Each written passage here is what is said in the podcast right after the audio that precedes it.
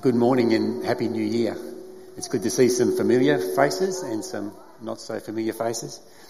And uh, I just pray that this year for you will be one where um, God becomes increasingly uh, real in your experience. I love that Gandhi movie. I haven't seen it for a long time. The little bit you saw there is when he's in um, South Africa. It's the early days of his uh, life and when he's probably formulating his um, just way of thinking about uh, non-violent protest and all those sorts of things. And uh, it's interesting, isn't it, how his beliefs are carried through into action. That's really the point I wanted to make from that little movie clip. That he believes something really strongly, and uh, it motivates everything that he does. And he's prepared to walk into that difficult situation where his uh, minister friend is not so prepared, uh, and he's prepared to trust that uh, what he believes uh, is worth standing up for courageously. And so his, his walk uh, was consistent with his talk. And so when he talked about what he was going to do and how he needed to have courage, and he went and did it. Now it's interesting, the minister's uh, responses were, well, maybe Jesus didn't mean that literally, and, and uh, maybe that was just lucky that time, whereas uh, Gandhi, uh, not a follower of Jesus necessarily, but uh, seemed to have a, a significant faith in, a, in an interesting sort of way. You know, a, a credible life matters, doesn't it? We, we, look at, we looked at these uh, occupations here this morning and um, go back to that. we looked at uh, the things that were consistent with being an air traffic controller or being a ballet dancer. And you can imagine if, if I claim to be a doctor and uh, I arrive at your house in a plumber's truck and I, I, come to your bedside with a couple of really big tools, um, you'd have reason to doubt that I was a doctor. You'd say that's incredible. And uh, you wouldn't believe me that when I said oh, I'm a doctor. If I said I was a physiotherapist and I listened to all about your ailment, all your aches and your pains, but I didn't give you any treatment or exercise advice or anything, you wouldn't call me back the next time because you'd you'd say that my credibility was at stake. You hadn't, I hadn't helped you in any way in what I claimed to be my, my skill in life. And you know, if I was a postman and I just loved looking at letters, but I never actually got around to delivering them, you'd lose confidence in me as a postman. And you know, this morning as we talk about this, I want to suggest that if I claim to be a follower of Jesus and I, I love going to church and I love listening to, to talks and I even listen to podcasts. But every other day I, I get angry and I, I tell lies and I, I, treat people like dirt if they're not my type. And, and I put people down and, and I think only about myself and I get devastated if my life isn't turning out the way I want it to. Then you'd have good reason to question the genuineness, the credibility of my faith. These three weeks in January, we're going to look at the New Testament book of James, just little snippets from it. But James is an incredible book and he has a lot to say about this idea of our, our walk and our talk uh, being in agreement. It's just a five chapter book and in this month of January I'd really encourage you to read it and read it and read it again. It's a fantastic little practical book.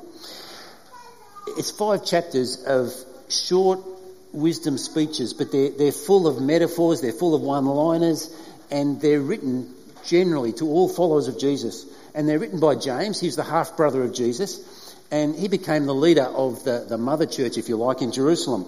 And it was written through difficult times, times of, of famine and poverty and persecution. And James, I believe, was eventually martyred for his faith.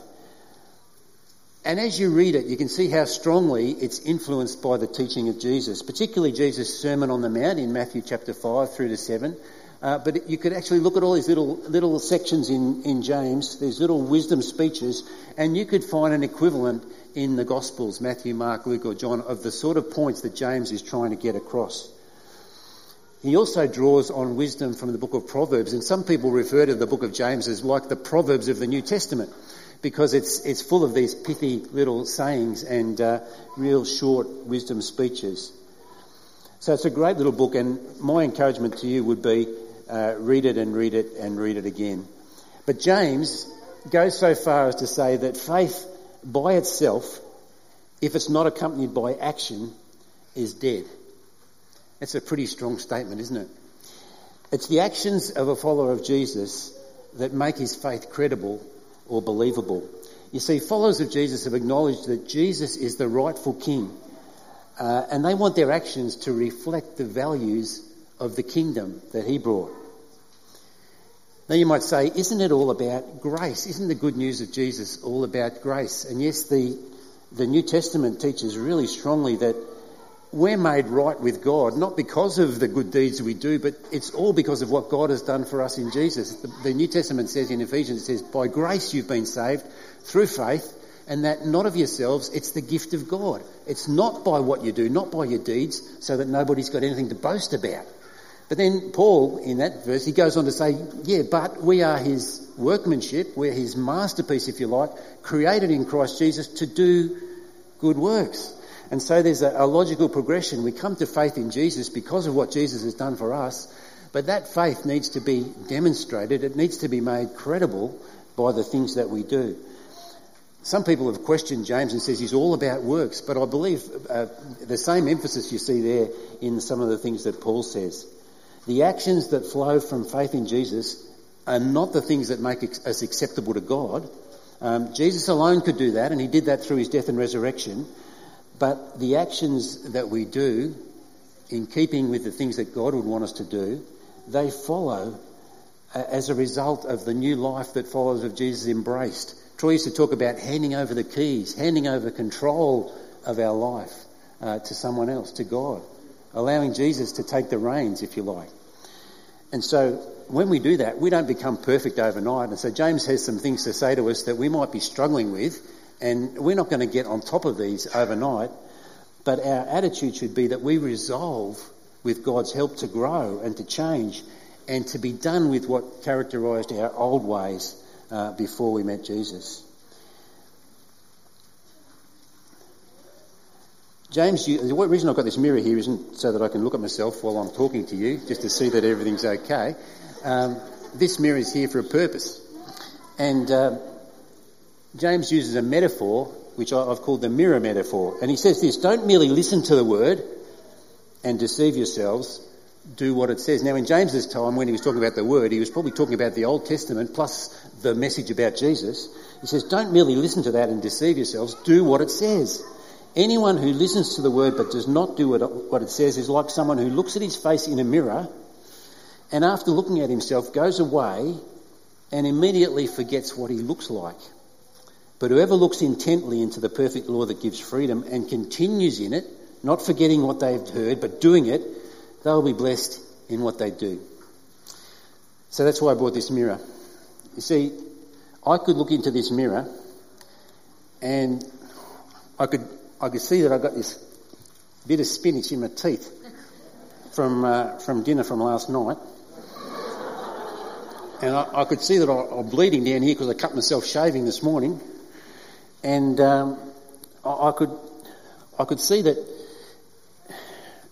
I've got this massive lipstick mark here from when Auntie Mabel came over for dinner last night, and she placed one on me, and um, then I could put the mirror away and just walk away. And you'd say that's so stupid. If you had all those things happening to you and you could actually see it, you'd do something about it, wouldn't you? And James is making this point so clearly how stupid it would seem. Now, in those, in those times, I dare say they didn't have these fancy mirrors that had lights in them and made you look bigger than you are and all that. And they probably didn't have real quality mirrors.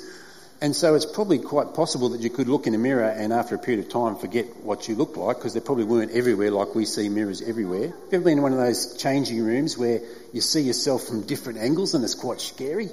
Prof- profiles profiles of yourself that you never thought you had. Things you think, man, I need to do a bit of work on that. But if we look in a mirror and we go away and we do nothing, James says that's like reading and hearing the Word of God, learning what God wants for you, learning the way God wants you to live, and actually going away and doing nothing about it. So a follower of Jesus who thinks he can just listen to what God says in the Bible without aligning his way of life to what the Bible says, James says, is foolish. is foolish. You notice in that verse that James refers to the perfect law that gives freedom. Now, I don't know about you, but sometimes when we think about laws, it's in, the, it's in two places in James. When we think about laws, we think a law and freedom, they, they sort of shouldn't coexist. And, uh, and yet we know somehow that laws are for our good and they actually do give us freedom. I, I went with my uh, grandkids this week to uh, Bounce. Now, I'd never been to Bounce before. I know the youth group kids go to Bounce often. Bounce is great, isn't it? I could understand why you'd enjoy that. Trampolines, like you've never, more trampolines than I'd ever seen in my life.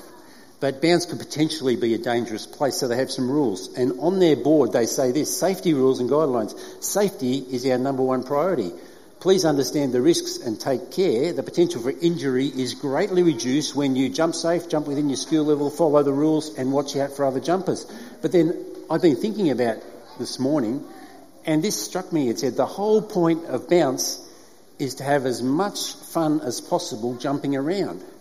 A critical part of this is a safe and soft landing and a safe environment to enjoy a real sense of freedom. Our rules and guidelines are, dis- are designed to keep everyone safe and minimise the chance of injury. And so they're equating having to have these rules, needing to have these rules, because it actually gives you freedom. You can't actually enjoy bounce to the full if you actually don't live by these rules. And I could actually see why that was a reality when I was there. Whoever looks intently into the perfect law that gives freedom and continues in it, not forgetting what they've heard, not forgetting what they've seen in the mirror, but doing it, they'll be blessed in what they do. And then James says, speak and act as those who are going to be judged by the law that gives freedom. So you say, what is that law that gives freedom? You know, Jesus, when he was asked what's the most important thing in the law, and Ali read this, this to us this morning when we were praying this morning, they said, Teacher, what is the greatest commandment in the law? And Jesus replied, Love the Lord your God with all your heart and all your soul and all your mind. And the second is like this love your neighbour as yourself. All the law and the prophets hang on these two commands. And in a sense, what James is teaching all through the book of James could be summed up in these two uh, statements that are so foundational to the teaching of Jesus. Love God with heart, mind, and soul, and love people like you love yourself. But James gets really practical. And uh, this week I want to just cover three really practical things. Next week Yvonne's going to talk about our tongues and the, the things that the trouble that our tongues can get and how we need to have control over those. So I'm going to try and avoid those things this morning, but let's get practical.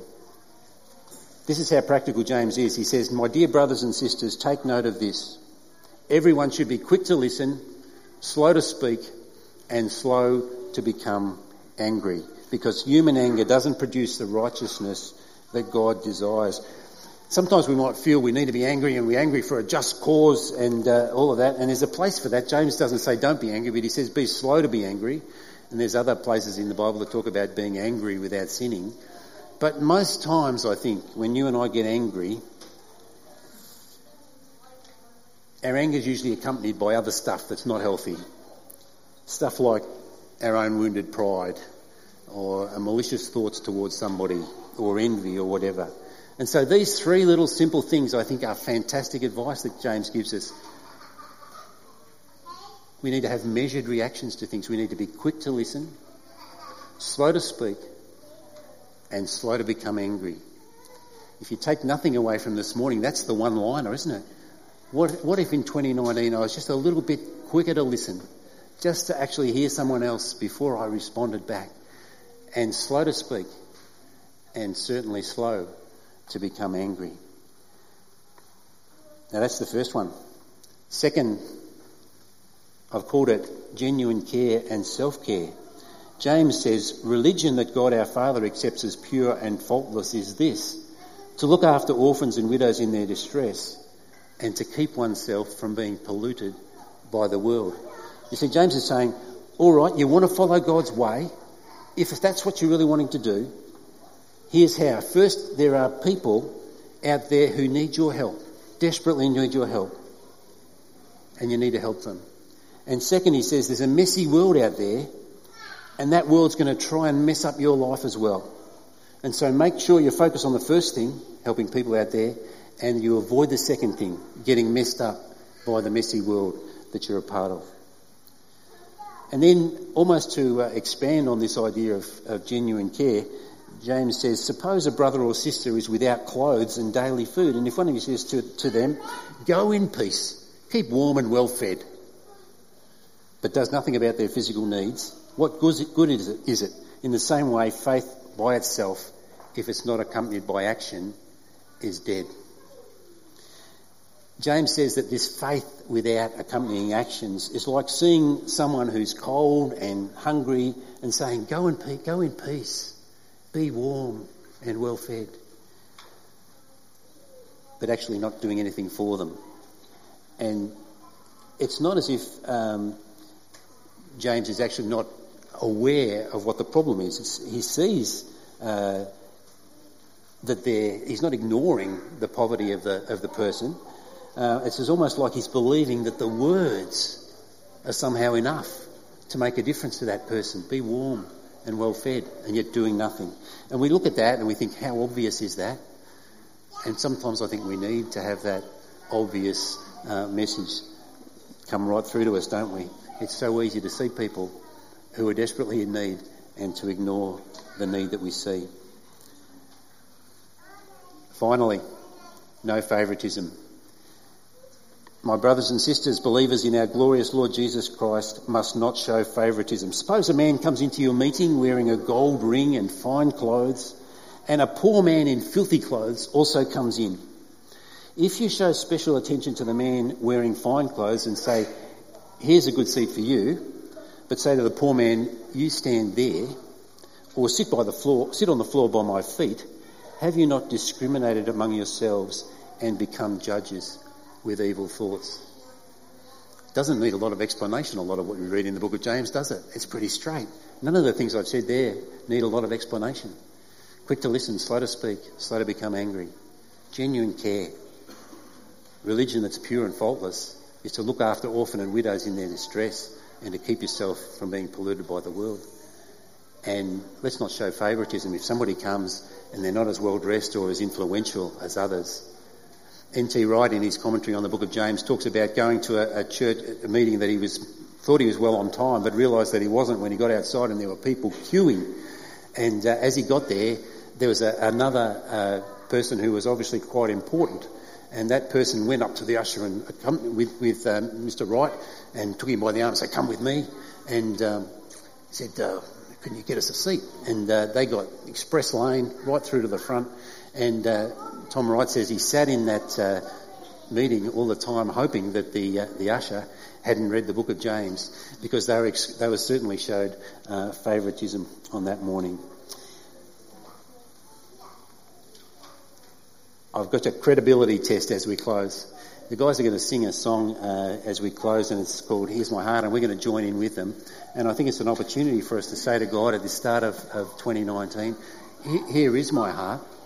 And I want my life to be credible. I want the things that I do uh, to match up with the things that I say. I want the things that I do to be consistent with the faith in Jesus that I claim to have. So if you're a follower of Jesus, I want to ask you these questions. Does the way I live show that I trust the God that I say I follow? How are my reactions? Do I need to deal with my anger? Do I really, really care about the needy? Or am I really just looking after myself? Am I in a place where I'm actually letting the mess of the world mess with me to the extent that it's, uh, it's destroying me? Do I treat some people as more equal than others? James says in the first chapter, and it's a magnificent chapter for you to read, if anyone lacks wisdom, let him ask God, who gives graciously to all without finding fault.